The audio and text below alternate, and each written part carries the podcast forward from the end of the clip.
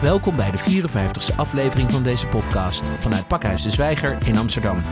Mijn naam is Maurice Seleki en ik spreek met Raquel van Haver, beeldend kunstenaar en een van de winnaars van de Amsterdamprijs voor de Kunst 2019.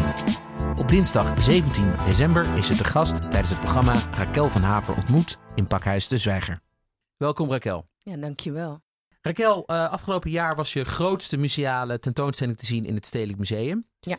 Echt een uh, eikpunt uh, in jouw loopbaan tot nu toe. Kun je wat vertellen over de reis die je hebt gemaakt richting deze tentoonstelling? Hoe ben je zo in het Stedelijk Museum beland? Oh, wauw, dat is een heel lang verhaal. Dus begin bij het begin. We hebben nog even. Um, ik denk dat ik in 2017 werd gevraagd, of 2016 uh, door African Artists Foundation, om naar Lagos te komen om daar een serie te maken. Uh, gefocust eigenlijk op Lagos Fotofestivals. Het probleem was, ik ben een schilder of tekenaar, het ligt eraan hoe je me wilt noemen. En ik moest met foto's gaan werken. Dus uiteindelijk kwam het idee van, oké, laat me met collages gaan werken. Dat heb ik vroeger ook gedaan kijken hoe dat werkt. En het ligt nog heel erg dicht bij het uh, vinden van mijn composities die ik normaal zoek in het schilderen. Dus zo geschied. Ik ben daar naartoe gegaan een paar keer. Ik heb daar verbleven. En uiteindelijk vond ik een groep mensen die ik heel interessant vond. Eigenlijk één dame. Uh, waar omheen ik eigenlijk de hele show heb uh, gemaakt. Uh, en de serie van, van dit werk heet ook A Shrine of a Deity. En het gaat over haar dagelijks leven in Lagos. En over de mensen om haar heen die, die werken en doen. En wat ze eigenlijk allemaal ziet door, door een normale doorweekse dag. Um, toen in 2017 werd ik ook benaderd, of misschien eerder zelfs al, uh, door het Stedelijk Museum. Toen zijn we gaan praten. Het was nog niet allemaal zeker. En het zou misschien één werkje ergens ja, zijn of tentoongesteld worden. Maar uiteindelijk werd het steeds groter. En toen uiteindelijk ging het niet door. En toen ging het, werd het wel weer. En uiteindelijk mocht ik iets maken. En in plaats van één zaal of twee zalen kreeg ik opeens zes zalen. Dus dat was ook even wel schrikken, want ik had een, een jaar. Want even voor de duidelijkheid, we hebben het natuurlijk over het Stedelijk Museum Amsterdam en ja. niet uh, een andere stad. Dus het is eigenlijk het belangrijkste uh, museum voor hedendaagse en moderne kunst in Nederland. Ja, en um, dus uiteindelijk ben ik gaan maken en gaan creëren. En het idee was om een, een werk te creëren of een serie te creëren waar eigenlijk iedereen on, op in kon tappen. Dus er moest een herkenningsgevoel voor ieder zijn. Dus uh, ja, wat is niet meer herkenbaarder dan eten en drinken? Iedereen eet en drinkt. En ik wilde heel graag verbinden met deze show. Dus ik ben heel erg uitgegaan op het eten en drinken. Uh, daarna zijn er ook allemaal verschillende andere lagen in, in deze show die ik ook wilde benadrukken. Uh, toen ben ik uiteindelijk ben ik een jaar gaan werken in mijn eigen studio. ik had gelukkig de collages al die in de eerste zaal toen te zien waren. Uh, dus daar ben ik in samenwerking met een Duits bedrijf hebben ze uitgeprint. En samen met het Nationaal Decor Atelier, daar mocht ik gelukkig een hele grote ruimte bij hebben. Van de Nationale Opera ja. en Ballet in Zuidoost, ja, ja. Amsterdam Zuidoost. En uh, zodoende ben ik eigenlijk gaan maken en gaan creëren. En, en toen, ja, vorig jaar uh, is de show geopend, ergens eind november. En uh, nou, dit jaar eigenlijk ben en ik... Dat was trouwens de show Spirits of the Spirits Soil. of the Soil, yes. Ja. Um, en eigenlijk dit jaar, uh, of wanneer was dat? Vorig jaar, 2018, uh, heb ik toen nog de Koninklijke Prijs voor Vrije Schilderkunst ook gewonnen. En dat was onderdeel ook een één werk die ertussen zat, was ook onderdeel van uh, dus, ja, de tentoonstelling Spirits of the Soil. Dus het was ook heel cool dat die twee ook heel erg goed in verbinding zaten, waren. En zodoende ben ik maar verder en verder gaan werken. En op dit moment ben ik bezig met een nieuwe solo tentoonstelling voor Bonnefante. En dat gaat eigenlijk over uh, sociale ja, uh, vrouwelijke leiders in Colombia en Venezuela en in Curaçao. Daar gaan we het uh, ja. zo nog uitgebreid over hebben. Maar nog heel even terug naar die Spirits of the Soil. Mm -hmm. je hebt sowieso trouwens hele intrigerende titels. Hè? de, the Shrine of a Deity. Ja. Spirits of the Soil. Een van je werken heet We Don't Sleep as We Parade All Through the Night. Mm -hmm. Echt een geweldige titel. Spirits of the Soil, waar, waar komt dat vandaan? Um, dit is eigenlijk een, een opmerking of, of, of, een zin die ik al vaker heb gehoord. En uh, eigenlijk kwam de laatste keer dat ik hem hoorde, een, echt een gesprek over had, was toen ik in Lagos was. En toen zat ik met een oudere man te praten en die was onderdeel van een groep Area Boys. En uh, Dat zijn eigenlijk uh, groeperingen in Lagos die hun ja, gebied runnen. Is, is het, een bende? Of ja, je, je, je, kan het zien als een bende, maar het, het, is meer een heel erg inventief bedenkseltje van, van een groep mensen die hun eigen ja, buurt aan het uh, regelen zijn. Dus ze regelen wie er wel niet in mogen. Ze regelen openbaar vervoer. Ze regelen nou, echt heel veel dingen. Omdat de stad zo groot is en er is eigenlijk geen toezicht van buitenaf van het bestuur. Dus doen ze het zelf. Dus, dus aan de ene kant kan je het zien als een bende, aan de andere kant kan je het ook zien als een soort van overlevingsstrategie van een groep mensen uit de buurt. Um, en toen sprak ik met een man en toen zei hij van ja, ze willen ons hier heel graag weg hebben. Ik zei, maar waarom dan? Hij zei, ja, nou, vormen een grote last voor, voor deze en deze mensen, voor de mensen van hogeraf. Hij zei, maar dat, ze, kunnen dat, uh, ze kunnen dat niet doen, want wij zijn de zonen van de grond, de sons of the soil. En ik was, wauw, dat is echt een hele mooie uitspraak. En uiteindelijk had ik echt iets van, oké, dat, wil ik ook, zoiets wil ik ook maken voor, voor het stedelijk. Maar goed, dan, dan refereer ik alleen maar naar de zone. Dat, nou, dat, en dan krijg je ook weer allemaal andere dingen en mensen die ook mee willen doen. Dus uiteindelijk vond ik spirit uh, vond ik zo uh, mooi, ja, mooi woord. En refereren naar zoveel verschillende dingen. Spiritueel, maar ook naar mensen, naar, naar geloof en nog wat. Dat ik uiteindelijk Spirits of the Soul heb gekozen. Misschien kun je voor de mensen die de tentoonstelling niet hebben gezien in het stedelijk uh, schetsen wat voor werk je eigenlijk hebt gemaakt. Want het zijn hele grote, monumentale, driedimensionale, schilderkunstige werken. Dat zou mijn uh, samenvatting zijn. Mhm. Uh, waarop je gezelschappen ziet van mensen die je niet heel vaak ziet op een schilderij. in de westerse wereld in ieder geval. En die zijn aan het eten, die zijn aan het drinken. Maar vertel vooral jouw woorden, wat je hebt geschilderd. De show bestond eigenlijk uit drie delen. Het was de installatie, het waren de schilderijen en het waren de collages. De collages bestonden al, die had ik gemaakt in 2017 voor het African Artists Foundation voor Lagos Foto. En uiteindelijk uh, met dat idee wilde ik ook iets gaan doen met het uh, met de show Spirits of the Soul. Dus uh, de collages, dat was een startpunt van oké, dat was een groep mensen die ik gevolgd heb. Daar, daar heb ik een verhaal mee verteld. Maar die foto's vond ik zo interessant. En uh, dat idee ook uh, van de Shrine of Deity, zo heette de collages van de serie. Was zo interessant omdat daar mensen ook heel erg gemoedelijk bezig waren met een, ja, elke dag dingen. Ze waren gewoon aan het eten, ze zaten, ze, ze, praten wat, ze verkochten wat op straat en daarna gingen ze weer naar huis. En dat concept wilde ik heel graag meenemen. En omdat dit mijn eerste grote presentatie was in een heel groot museum, wilde ik ook uh, iets vinden wat bij iedereen aan kon sluiten. In mijn, eigen werk of mijn oude werk, dat kan best wel grof zijn, heel uh, ruig zijn, ook best wel een hard statement maken. En dat wilde ik eigenlijk niet. Ik wilde iets wat verbond. Nou, wat verbindt meer dan eten en drinken? Dat doet iedereen. Dus dat, was uh, een makkelijke keuze voor me. Maar het idee was dan wel van hoe ga ik dat neerzetten? Uh, in welke schilderijen in de oudheid refereren naar het eten en drinken? Wat, welke verhalen kennen we universeel met eten en drinken? Dus daar ben ik heel erg naar gaan kijken. En ondertussen ben ik gewoon uh, foto's uit mijn archief, want ik heb heel veel fo foto's die ik zelf gemaakt heb tijdens reizen, tijdens onderzoeken gaan zoeken van oké, mensen die eten en drinken. En ondertussen ook in Amsterdam veel foto's genomen, zoals op Kwakkoe, dat is bij mij in de achtertuin. Dus gewoon lekker met mijn camera naar Kwakkoe gegaan allemaal foto's genomen. En zodoende heb ik eigenlijk allemaal foto's bij elkaar gesprokkeld van mensen die aan het eten en drinken waren. En uh, ik weet nog wel dat ik een keer, dat was in 2014, toen zat ik in Trinidad Tobago, op de, ik deed een onderzoek naar carnaval. En toen kwam ik het woord liming tegen. En dat vond ik zo'n mooi woord. Wat betekent dat, liming? Ja, eigenlijk het bij elkaar komen. Onder een genot van een drankje en dan gewoon de dag doornemen en chillen.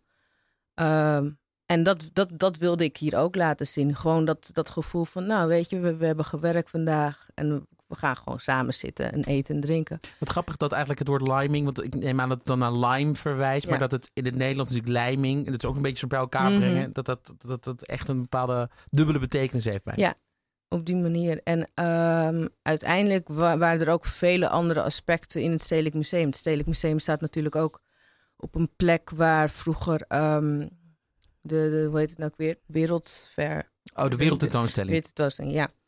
En de, dus de hoek van uh, het stedelijk staat ook echt op een specifieke plek waar ook mensen tentoongesteld werden. Op het Museumplein op in Amsterdam. Museumplein, ja. ja. Dus ook met die gedachtegoed wilde ik iets gaan maken wat ook heel erg refereerde. En ook naar beelden die je dus niet vaak te zien krijgt eigenlijk in de nou- hedendaagse nou, schilderkunst. Sorry, zijn nou tentoonstelling waar mensen werden tentoongesteld? Ja, dat werd eigenlijk op de plek waar het stedelijk staat nu. Werd toen uh, werden inheemse volkeren werden tentoongesteld. Onder niet al te goede ja, circumstances. Dus, dus dat, dat was uh, voor mij ook wel belangrijk om iets te laten zien en een statement te maken in het stedelijk van oké, weet je, dit zijn beelden die we ook vaak niet te zien krijgen in onze ja, hedendaagse schilderkunst. In ieder geval niet in het Westen. Die worden een beetje erbuiten gehouden, terwijl er veel meer te vertellen is. Dus ik wilde heel graag die verbindenissen van al die foto's en al die plekken en al die mensen juist op deze plekken tentoonstellen. Dus er zitten eigenlijk meerdere lagen in je, in je werk. dit is maar een heel klein beetje. Ja, dit is maar een heel klein beetje. En het is letterlijk en figuurlijk. Want zeg maar in de, uh, laten we zeggen, in de letterlijke zin uh, zien we dat je heel veel verschillende materiaalsoorten gebruikt. Ja. Uh, bijvoorbeeld kunsthaar, maar ook mobiele telefoons. dus het is heel tactiel. Er zit, er zit diepte in. Ja. maar de basis is nog wel schilderkunst. Maar in de, in de figuurlijke, symbolische lagen zitten dus meerdere verhalen. Dus aan de ene kant de mensen die nog steeds niet gezien worden. Maar er zit ook zelfs dus nog een soort verwijzing in wat je dus nu zegt over die wereldtentoonstellingen. Mensen die vroeger tentoongesteld werden, maar op een uh, ja, mensonterende manier. Uh, dat zit er dus ook in. Ja. Nee, er zitten, uh, en dat vind ik altijd fijn van schilderkunst. Je kan, en, en dat vind ik het mooie van schilderkunst. Het is een heel traag medium. Dus wat een schilderij, een goed schilderij kan doen, dat kan ook een goede film doen. Je kan ervoor zitten en je kan er uren naar staren en je blijft maar leren. En eigenlijk elke keer dat je hem ziet, ben je nooit uitgekeken. Want je ontdekt wat nieuws. Er zit weer een nieuwe boodschap in. Of het refereert weer naar iets wat op dat moment in jouw leven of in de geschiedenis gebeurt. En ik wilde dat er ook heel graag in uh, ja, plakken. Dus ik wilde heel veel verschillende lagen, referenties naar verschillende gebeurtenissen uh, erin zetten. Maar vooral ook heel veel herkenningspunten maken voor mensen. Die, dat dat weer terug konden refereren naar hun eigen leven. Dus in zekere zin zitten er echt heel veel lagen in, ja. Waarom heb jij eigenlijk gekozen in deze tijd van multimediale uh, mogelijkheden? Waarom heb jij gekozen voor toch iets uh, analoogs als uh, de schilderkunst? Goeie. Ja, ik kan niet anders, denk ik. Ik, ik ben sowieso super slecht met computers. Dat, dat valt sowieso meestal uit. Ehm, maar ik, ik denk ook het, het trage. Uh, vind ik heel fijn. Ik, ik, bedachtzame. Je, kan niet even één keer een streep zetten. Je moet vooruit denken. Dus er is zoveel mee gebaat als je gaat schilderen. Je moet de tekening hebben, je moet je kleur. Dus, dus, dus je bent heel erg bezig met je techniek. Je bent heel erg bezig met je verhaal. En je kan er ook best wel veel, veel meedoen. En dat wil ik ook laten zien met mijn werk. Dat, dat schilderen niet heel saai, gewoon een klein doekje en dan een bloemetje erop. Maar dat er veel meer mee kan gebeuren. En dat je niet alleen schilderen hoeft te zien met verf. Je kan schilderen met, weet ik veel, zand, met gips, met eigenlijk alle materialen die je maar kan vinden. En zo je eigen wereld creëren. Je zegt van ja, ik ben eigenlijk uh, met die computers, daar heb ik niks mee. Deze schilderkunst is ook een manier uh, waar je over na kan denken en langzaam en, en bedachtzaam uh, te werk kan gaan. Um, maar dan ben ik heel erg benieuwd hoe, hoe zo'n, dan zo'n dag in een atelier eruit ziet bij jou. Hoe, hoe gaat dat? Hoe werkt Raquel van Haver? Langzaam. Nee, um, ik denk dat ik elke dag rond een uur of zeven opsta. Dan doe ik mijn mailtjes. Uh, dan reis ik, want ik heb nu een hele grote studio in Noord. Dus dan reis ik daar naartoe. En ondertussen koop ik een broodje en dan weet ik veel iets. En dan ga ik de studio in en dan zet ik mijn muziek aan, deur op slot. En dan twaalf uur later kom ik er eigenlijk weer uit. En dan ga ik naar huis, dan ga ik eten, mailtjes doen, slapen. En dan de volgende dag gebeurt het hetzelfde totdat de show af is. Dus dat, zo ziet eigenlijk mijn dag eruit. En wat voor ehm, muziek luister je dan? Dat is echt van alles. Echt. Ik, ik, ik, meestal is het muziek waar niet te veel afleiding uh, in zit. Uh, wat ik net al zei, podcast, heerlijk. Maar ik kan er niet naar luisteren, want ik ga zitten. Hetzelfde met klassieke muziek heb ik ook vaak. Als ik het aanzet, vind ik ook heerlijk. Maar dan ga ik ook zitten luisteren. En dan opeens een half uur later bedenk ik van... oh god, ik had eigenlijk nu moeten schilderen. Dus er zijn bepaalde muziekstukken of, of dingen die mij gewoon te veel afleiden. Dus het liefste gewoon zo, zo makkelijk mogelijk een goed ritme. Uh, en dan gewoon lekker in een soort van trance komen om dan te gaan schilderen en gewoon mijn totale focus te kunnen hebben op het doek. Dat eigenlijk. En het doek, die doeken van jou, die kunnen soms letterlijk gewoon meters hoog zijn en, en echt, ja, echt enorm zijn. Als je daar, daarnaar kijkt, dan, dan doet het denken aan uh, historisch schilderstukken. Historisch schilderstukken zijn uh, ja, een, een, kunstgenre waarin uh, bijvoorbeeld bijbelse of mythische taferelen heel groot worden, worden geschilderd. daar refereert het ook een beetje aan, lijkt het, hè, voor de, voor de kunst, kunstcriticus, zeg maar.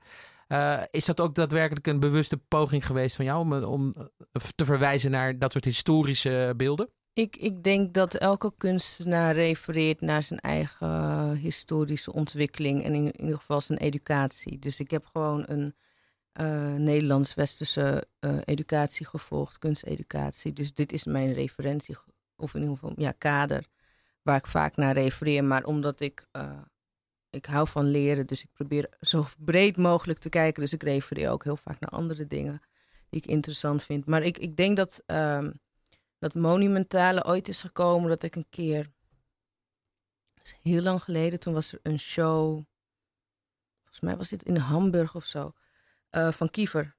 Ja, Anselm Kiefer. Ja. En uh, ik kwam een ruimte binnen en daar had hij, uh, hij heeft ooit een keer een soort van ruïne, Mexicaanse ruïne of een piramide of zoiets heeft hij geschilderd. Maar die is extreem, extreem groot. En ik kwam binnen en ik had iets van, oh god, hoe heeft hij dit? Maar het, het, het, het overdonderde me zo erg, omdat die, die man, hoe hij schildert en de blokken die echt gewoon blokken waren en ik kan er bijna opspringen. Um, omdat er zoveel uh, materiaal in zit, maar ook de kennis van hoe dat materiaal gevormd werd, dat, zie je gewoon. Dat merkte je gewoon. Dat kon je ruiken, je kon het voelen, je kon het in alles zien. Ik denk dat dat me zo goed te pakken heeft gehad. En daarna zijn er nog ook heel veel andere schilders die dat ook hebben gedaan. Maar ook mensen die installaties maken of fotografen of filmmakers. Die, de, die het gevoel van materialisme zo goed in hun handen hebben gehad dat ik dat ook wilde proberen. En um, dat monumentale, dat, dat, dat die plaats innemen van hier ben ik, hier sta ik. Ik denk dat het ook wel een soort van handschrift soms voor mij is. Uh, als het over tekenen gaat, de felheid, maar ook het dikke van, van de verf. Die heel goed hand in hand samen gaan. Want je hebt dus dat robuuste werk dat je in het museum laat zien. Maar ik zie bijvoorbeeld op jouw arm nu ook een tatoeage. Ja. En dan vraag ik me natuurlijk af, heb jij dat dan zelf ook gemaakt? Deze intieme tekening op je pols? Um, of je ehm, onderarm? Ja, dat wordt lastig met mijn leven. nee, maar um, ja, ik heb hem ooit... Maar dit ding is echt heel oud en lelijk. Dus ik, ik zit maar is het ook Raquel van Haver? Ja, ja die, die man heeft het heel erg op, op, op verpest. Sorry, ik mag niet zeggen. Dus uh, nee, dat, die, daar schaam ik me een beetje voor, voor die. Maar uh, nee, ik, ik, teken, teken ook heel veel. Ik, ik, ik, uh, ik, ja, dat is mijn basis. Ik ben een tekenaar. En vanuit mijn tekenen ga ik door naar het schilderen, het uitwerken, het vergroten collages en noem maar op. Maar mijn basis is tekenen. Dus dat zit er allemaal in. En ik, ik, ben op dit moment ook bezig voor een nieuwe show met installaties. We zijn muren aan het bouwen. We zijn bezig met graffiti. We zijn bezig met stencils. Collages, video's, audio. Dus dat komt er allemaal bij. En dat uh, ontwikkelt zich als een wereld om die schilderijen heen. Dus die schilderijen zijn vaak gewoon een beginpunt ook van een wereld wat ik wil creëren. En uiteindelijk creëer je zo eigenlijk een hele expositie of een presentatie waar de kijker eigenlijk in kan lopen. Dus het is bijna een ervaring. Als we nog even teruggaan naar uh, jouw show, uh, Spirits of the Soil. Dan zie je dus daar ook mensen uh, die je geportretteerd hebt, die, uh, laten we zeggen, in, in de kwetsbare buurten in verschillende delen van de wereld wonen. Ook al zullen ze dat misschien zelf niet zo ervaren, maar het is het zijn barrio's, het zijn favela's. Uh, ja, dat werd ervan gemaakt daar, ja. Ja, ja precies. Nee, want ik vermoedde al eigenlijk dat als in alle artikelen en interviews, dan wordt dat, worden die woorden het gebruikt. Ja. Achterbuurt, favela's, barrio's. Maar misschien ervaar jij dat heel anders. Jij hebt het waarschijnlijk heel anders ik, gezien. Ik heb gewoon buurten ooit gezegd en toen werd het, werd het steeds opgepakt en geschreven. Dus dat, dat, dat doet zeker onder voor aan wat, wat er getoond was. Het ging voornamelijk over het, het stereotype beeld wat mensen hebben van mensen met kleur als ze ergens zitten. En dat werd duidelijk uh, kenbaar gemaakt door de rest van de media die uiteindelijk over achterbuurten ging praten. Dus eh, eigenlijk een, een groep mensen van kleur die ergens gewoon op een, op een uh, op, buiten zitten eten, zeg maar, dat wordt dan al meteen geplaatst in de achterbuurt. Dat wordt qua typering meteen daar geplaatst, ja. Omdat uh, ik heb voor deze show, of voor die show, heb ik ook de architectuur zo min mogelijk gelaten. Dus je kan ook niet zien waar ze zitten, hoe ze zitten, weet je. Maar ze zaten op stoepjes of ze zaten even op een stoeltje. Dus er is er wel een tekst geschreven over bepaalde plekken waar bijvoorbeeld een plastic stoel. Maar goed, wij gebruiken hier ook plastic stoelen. Dus in hoeverre kan je dat van jezelf afzetten en zie je dat bij hun weer anders, weet je? Dus het is heel erg dat hun, zij, wij, dat, dat gevoel en hoe, ja, hoe zit je denksysteem in elkaar als je bepaalde dingen ziet, waar refereer je naar? Dus dat vond ik ook heel spannend met deze show, waar iedereen naar refereerde. Dus de mensen die herkenningspunten zagen, die konden het heel dicht bij zich houden. En de mensen die het niet snapten, die konden het heel ver van zich afzetten. En daar ontstond een hele interessante, ja, er stond, ontstonden hele interessante gesprekken. En de mensen die herkenningspunten zagen, welke mensen zijn dat geweest? Ja, echt van alles. Uh, weet je, het, het, kon, het kon zijn van, oh, die lijkt op iemand die ik ken, tot, oh ja, ik, ik heb ook plastic stoeltjes in mijn achtertuin, tot, oh, ik ken de bierflesjes uh, die op tafel staan, tot, tot, ja, weet je, in zo'n buurt ben ik opgegroeid. Dus het was echt voor iedereen iets anders. En dat is met schilder of met visuele kunst heel mooi. Dat herinneringen vaak worden opgeroepen door een kunstwerk. En als dat een goed kunstwerk is, dan tapt het precies bij jou ergens in een herinnering waar, wat jou dierbaar is, waardoor je weer kan refereren. En dat, dat, dat is bij iedereen anders. Want wat dat betreft, uh, Raquel, je, hebt de Amsterdamprijs voor de kunsten gewonnen, stimuleringsprijs, 35.000 euro. Er is ook door de jury heel enthousiast geoordeeld over de verbindende rol die je mhm. speelt in de Amsterdamse wereld, kunstwereld, maar de Nederlandse kunstwereld, maar ook uh, de blik die je naar buiten hebt, omdat je dus ook het buitenland meebrengt eigenlijk naar Nederland. Dat is op meerdere manieren zo, want je, je bent ook, als ik het uh, zo openbaar mag maken, maar ja, we kunnen dat lezen. Je bent uh, in 1989 geboren in Bogota, in Colombia. En je bent geadopteerd. Mm -hmm. En toen in Hoorn opgegroeid. Dus je hebt eigenlijk zeg maar, roots die ook van buiten naar uh, binnen zijn gekomen, ja. om het zo te zeggen. Um, heeft dat een rol gespeeld in jouw werk? Um, ja, ik denk het wel. Ik, ik denk voornamelijk het, het, het, het uh, altijd ergens in het midden blijven tussen hangen. Dat, dat je bent niet Nederlands, je bent niet Colombiaans of je wordt door beide niet zo gezien. Um, dat vooral, en vooral in, op, als een plek op horen, dat, dat was toch een paar jaar geleden, vond ik het lastig om daar te zijn, om bepaalde opmerkingen die ik naar mijn hoofd kreeg. Maar goed, daarna is het uh, voornamelijk dat, dat ja, ik, ik, ik denk in het begin dat het wel een grote rol was in mijn werk, of in ieder geval herkenningspunten zoeken. Ik wilde me, maar daarna ben ik er ook heel snel van afgestapt omdat ik uh, iets voor mezelf wilde creëren. Ik wilde mijn eigen wereld laten zien, mijn eigen ding laten zien. En ik denk misschien die trotsheid om mijn eigen ding te delen, dat dat er nog steeds in zit. Maar dat is veel meer dan alleen maar dat. Ja, want alleen maar dat, want dan komen we dan op dat volgende punt. Uh, ik kan me voorstellen dat veel mensen naar jou kijken in de Nederlandse kunstwereld en cultuurwereld als, oh, dat is eh, een, een nieuwe maker van kleur uit Zuidoost met uh, Colombiaanse roots precies helemaal in dat inclusiviteits, diversiteitsverhaal, zeg maar, waar de kunstwereld op dit moment eh, naar op zoek is. Terwijl jij misschien wel gewoon Raquel van Haver bent. Ja, maar ik denk dat je overal wel krijgt, uh, in hokjes geplaatst wordt door iemand anders. Dat is altijd, dat heb ik mijn hele leven ook al gehad en dat is nog steeds zo. En als het iemand uitkomt om in dat, om in dat hokje te plaatsen, dan, dan, doen ze dat ook. En oh, is het nou dat of ik vrouw ben of Colombiaans of weet, weet ik veel er is altijd wel een hokje waar mensen in willen, in, in willen zetten. En uh, ik heb me er heel lang tegen verzet. En ik weet nu ook wel wanneer ik gewoon mijn mond moet houden. En wanneer ik er wel nog uh, even een kleine stoot op mag geven. Maar ik ben voornamelijk gewoon bezig nu met mezelf. En ik ben voornamelijk bezig met mijn werk. Ik ben nu ook weer een project aan het doen in Colombia, in Venezuela en Curaçao. Voor de nieuwe show Amala Reina. En, um, Amo la Reina? Ja. Wat betekent dat? Uh... hou van de koningin. Ah. En um, uiteindelijk gaat dit over uh, de migratie in Colombia en Venezuela en een klein beetje Curaçao zelf. Het gaat over ja, leiderschap. Vrouwelijke sociale leiders, die hebben het op dit moment niet heel erg makkelijk. Velen worden vermoord omdat ze zeggen wat, wat ze vinden Omdat ze ja, hun, hun community willen helpen. Ehm, en ik denk dat ik daar in die, dat onderzoek ook heel dicht bij mezelf ben gebleven. Van, ja, ik kom hier vandaan en dit zijn vrouwen die allemaal mijn moeder hadden kunnen zijn. En sommige zijn mijn leeftijd. Wat zou er zijn gebeurd als ik? Altijd met het idee in mijn achterhoofd. En het was een hele mooie, intense, maar emotionele ja, zoektocht naar wat, wat ik kon vinden, naar de inspiratie die ik kon vinden. En ook om juist ehm, dit stukje van mezelf ook ja, bloot te geven aan de rest. Aan- ja, want iedereen komt uiteindelijk dan die schilderij zien, dus dat is ook een stukje van mezelf. Dus eh, voor mij is dat onderdeel, maar goed, het is net zo goed onderdeel als ik hier Amsterdam Zuidoost ga schilderen. Het hoort alle twee bij mij en het, ik kan niet kiezen, ik ben vandaag die of die. Ik ben het allemaal. Heb, heb je op een of andere manier contact met je biologische ouders?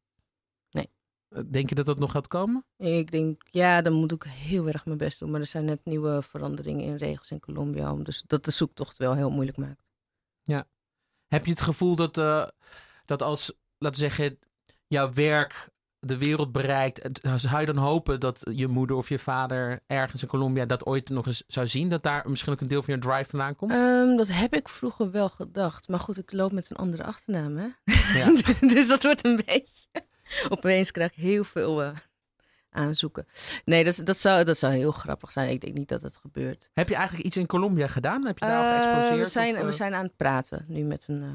en omdat het is, ik ben nu nou, drieënhalve maand in Colombia geweest, in, in, in, in de buurt daarvan. En we gaan straks weer terug. We zijn nu bezig met Uur van de Wolf om een documentaire te maken. En onder, dat ook onderdeel is nu van dit onderzoek.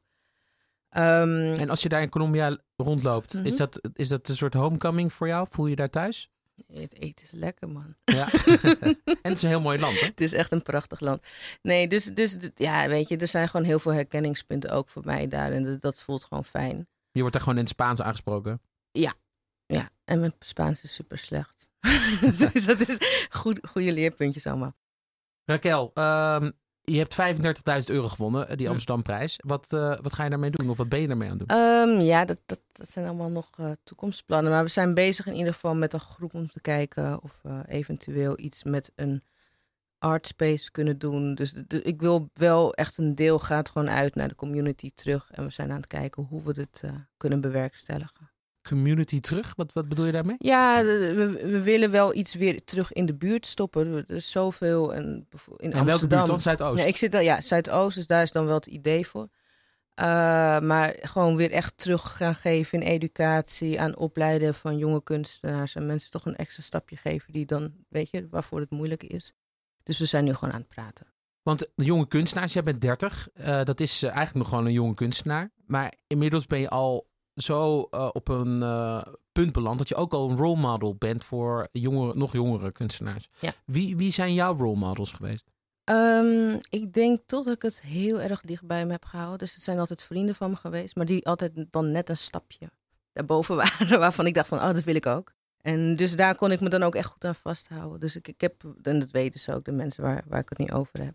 Dat, waarvan ik gewoon Zijn dat van, mensen die wij ook kennen toevallig? oh, Ja, een paar misschien. Ja, noem eens, Maar eens wat nee, dat geen ze. Dat weten ze. Zij weten het wel. Maar ze moeten gewoon naar deze podcast luisteren. Ja.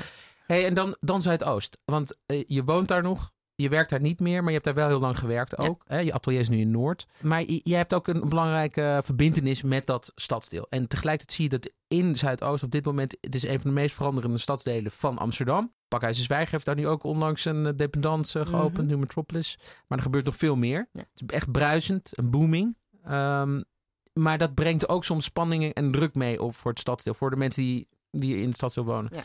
Wat, hoe kijk jij er tegenaan als kunstenaar? Ja, ik heb dat hele gentrification ding echt van dichtbij mogen ervaren. En ja, weet je, het is voor... voor- er Hoe, zijn hoe, dingen... hoe dat zo? Wat, hoe zou je dat ervaren? Ehm, ja, ik, ik woonde in een buurt dat uiteindelijk zo extreem veranderd is, waar eigenlijk niemand van de originele bewoners meer woont. In ieder geval op mijn blok ben ik volgens mij de oudste, een van de oudste originele bewoners. Er zijn nog iets van vier gezinnen nog over.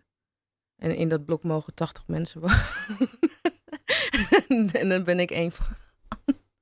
Dus, dat, dat, dus er er is heel veel verandering. Ehm, en ik, ik denk in elke buurt, en dat is overal op de hele wereld, komt gentrification met goede dingen en met minder goede dingen. Het wordt gewoon moeilijker gemaakt voor mensen die er al heel lang zitten. En dat is jammer. Probeer jij daar, hè, want de kunstenaars hebben een speciale rol, eh, vaak in gentrification processen. Ja. Want de kunstenaars hebben vaak ruimte nodig en hebben over het algemeen weinig geld. Dus die zoeken ook naar plekken waar ze uh, kunnen werken uh, en kunnen wonen.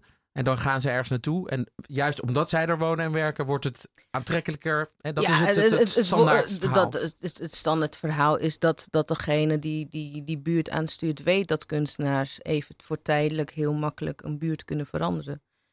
En ja, dat weet je ook als kunstenaar. Als je gevraagd wordt om in zo'n buurt te wonen of te werken, dan weet je dat je daar maar voor tijdelijk zit. En dat je daarna gewoon weer eruit gegooid wordt. Want dan komen de mensen met de, weet veel, de eensgezins en de kleine families en de geen idee waar ze ook vandaan komen. Maar ze komen er opeens. En daarna kan je opeens latte drinken op de hoek. En dan verdwijnen alle buurtwinkeltjes. Dus ja, dat, dat zie je allemaal gebeuren. Heb jij, ben jij ook zo op die manier in Zuidoost terechtgekomen? Uh, nee, ik zat er al heel lang. Ja. Maar je ziet nu wel dat er misschien andere collega-kunstenaars op die manier. Nee, het, het, het, dat verschuift alweer. Dat verschuift alweer. Ja. ja. het, zijn nu, het zijn nu vooral studenten, maar die zijn ook, dat gaat ook weer binnenkort heel snel weg. Dus die verschuivingen zie je steeds binnen een paar jaar gebeuren. En de, de kunstenaars, ik denk, denk, er zijn nu meer panden, uh, bedrijfspanden die nu omgetoverd worden voor kunstenaars. En voorheen waren het echt woon, ja, woonwijken of ja, andere gebouwen die kunstenaars konden gebruiken. Vind je dat het een, een goede ontwikkeling is waar Zuidoost nu naartoe gaat? Um, ja, ik heb mijn meningen wel over. Graag, graag daar vraag van naar. Hier komt hij. Nee, um, ik, ik, ik denk sowieso, want uh, de plannen die ze hebben voor Zuidoost zijn, zijn groot.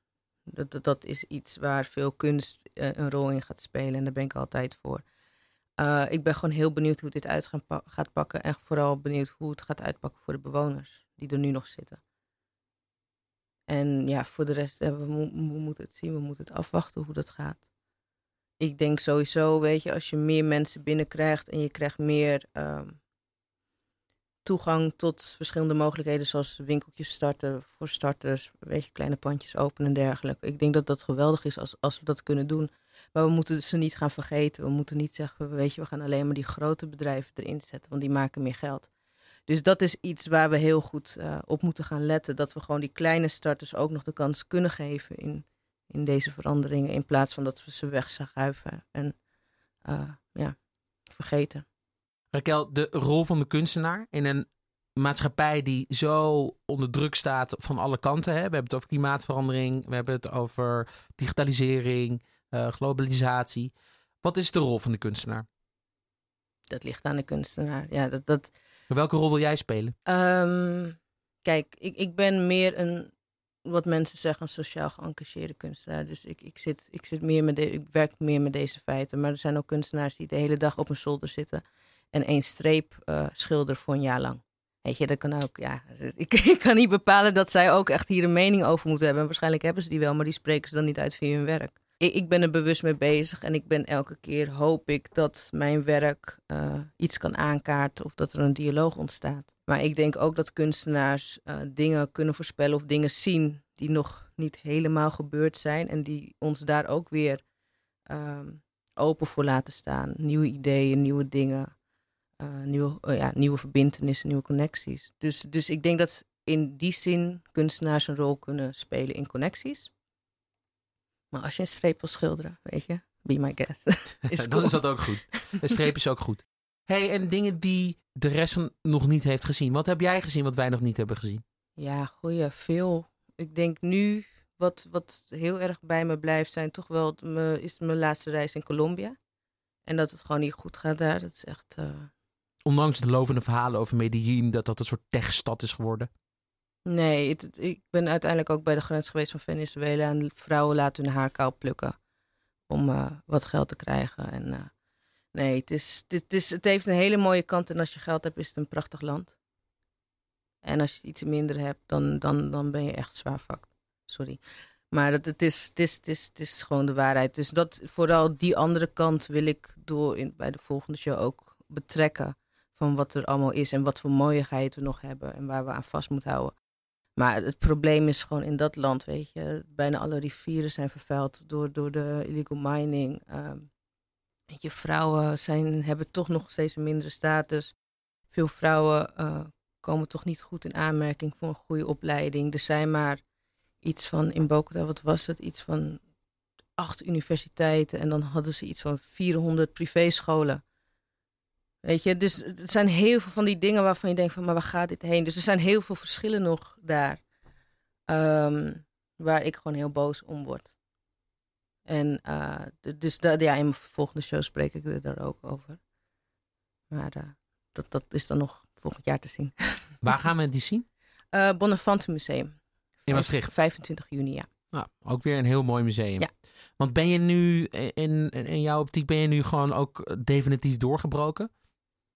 Nee. Kan je nu overal hangen waar je wil? Kan je overal Nee. installeren waar je wil? Ja, was dat maar waar, joh. Ja. dat zou echt leuk zijn. Waar wil je nog Nee. naartoe? Ik- MoMA? ja, dat zou sowieso. dat, dat lijkt me, nee, dat lijkt me heel fijn. Nee, er, zijn, er zijn wel een paar musea's waarvan ik denk van, oh, dat is goed. Maar het hoeft niet altijd musea's te zijn. Eh, want deze show, dat over Colombia gaat, we zijn nu ook in Colombia aan het kijken of we deze show weer terug kunnen krijgen. Omdat het veel belangrijker is om daar te tonen dan dat we hier in Nederland doen. Eh, gewoon om, omdat mensen zich daarin kunnen herkennen en daar het gesprek veel belangrijker is dan dat we hier doen. Eh, dus, dus het is echt heel plaatsgebonden en projectgebonden. Dus ik ben ook bezig met een project Folktism te boost voor een paar jaar al. Dus zijn, eh, zijn steeds naar landen aan het gaan, doen een project daar, nemen kunstenaars mee naar het volgende project. Die gaan samenwerken en zodoende gaat iedereen steeds mee op reis. Dus ik sprak weer mijn mede, de medeoprichter dat we weer een project en waarschijnlijk op Curaçao gaan doen. En dan wordt het weer waarschijnlijk ergens iets op Curaçao. Misschien heel klein, misschien heel groot, dat weten we ook nog niet. Dus het is echt project- en plaatsgebonden. En Raquel, je, je, je bent eh, iemand die duidelijk heel veel samenwerkt met allerlei mensen. Hè? Want je noemt het vaak wij. En eh, Mhm. ik heb een partner hier en we gaan samen dit doen. Ja. Eh, dus dat is toch weer even wat anders dan het beeld van de solistische schilder alleen in het atelier. Hoe komt het dat jij gewoon die samenwerking altijd en zoekt? En met wie werk je allemaal samen? Ehm, ik denk van. Nee, ik denk dat ik normaal gesproken heel sociaal ben. Het probleem is, ik zit gewoon 12 uur per dag minimaal in de studio. Alleen. En dus daar word je een soort van hele enge kluisenaar van. Is super eng. En na een paar maanden. Kan Word je ik, helemaal gewoon, gek? ik kan gewoon niemand meer aankijken. ik ben helemaal in mezelf. Ehm, maar, maar het hangt wel echt eh, super in balans met dus deze projecten. Dus nou, Colombia was dan mijn initiatief, maar ik moest een assistent hebben omdat mijn Spaans niet super geweldig was om hele goede, diepe, eh, diepgaande gesprekken te hebben. Dus dan wordt het al snel een wij. Dus uiteindelijk hebben we het met z'n tweeën een beetje gedaan. En heb, heeft zij geschreven en ik ben gewoon weer teruggegaan in de studio.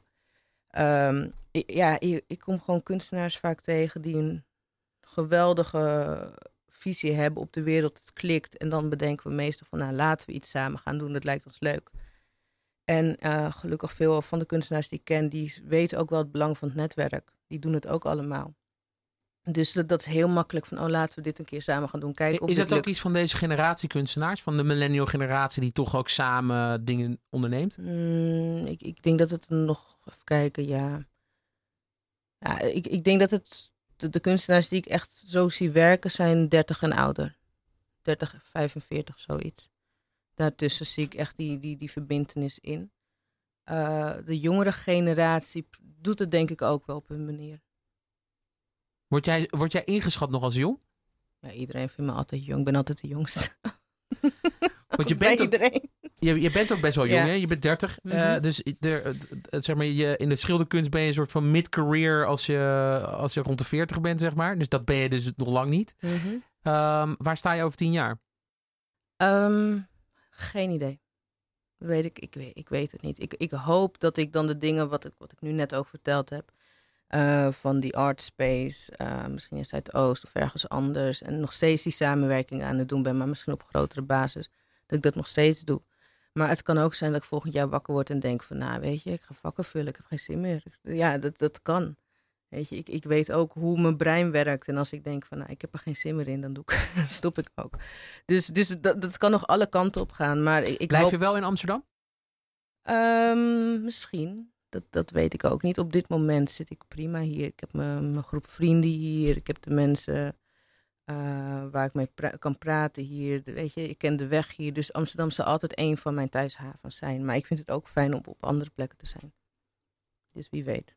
Als je aan ons publiek nog mee zou kunnen geven, hè, want niet iedereen die heeft dat misschien zo scherp, maar wat eigenlijk de, uh, de belangrijkste kracht van de kunst is, uh, voor, zeg maar voor jou, wat, wat zou dat dan zijn?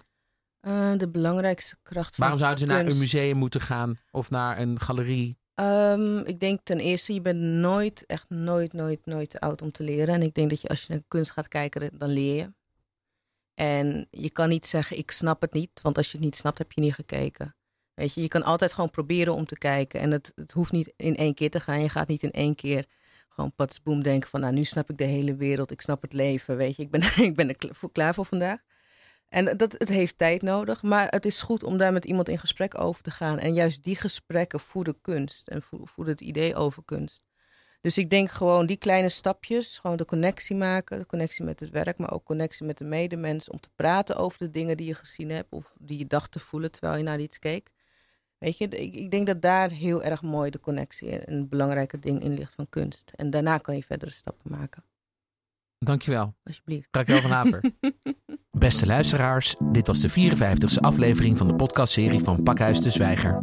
Meer weten over dit onderwerp? Kom dan naar het programma Raquel van Haver ontmoet dinsdag 17 december. Wil je meer informatie over de andere programma's van Pakhuis de Zwijger? Ga dan naar www.dezwijger.nl. Een rating achterlaten of je abonneren op deze podcast kan via Soundcloud, Spotify, iTunes of een ander podcastplatform. Dank voor het luisteren en tot de volgende keer.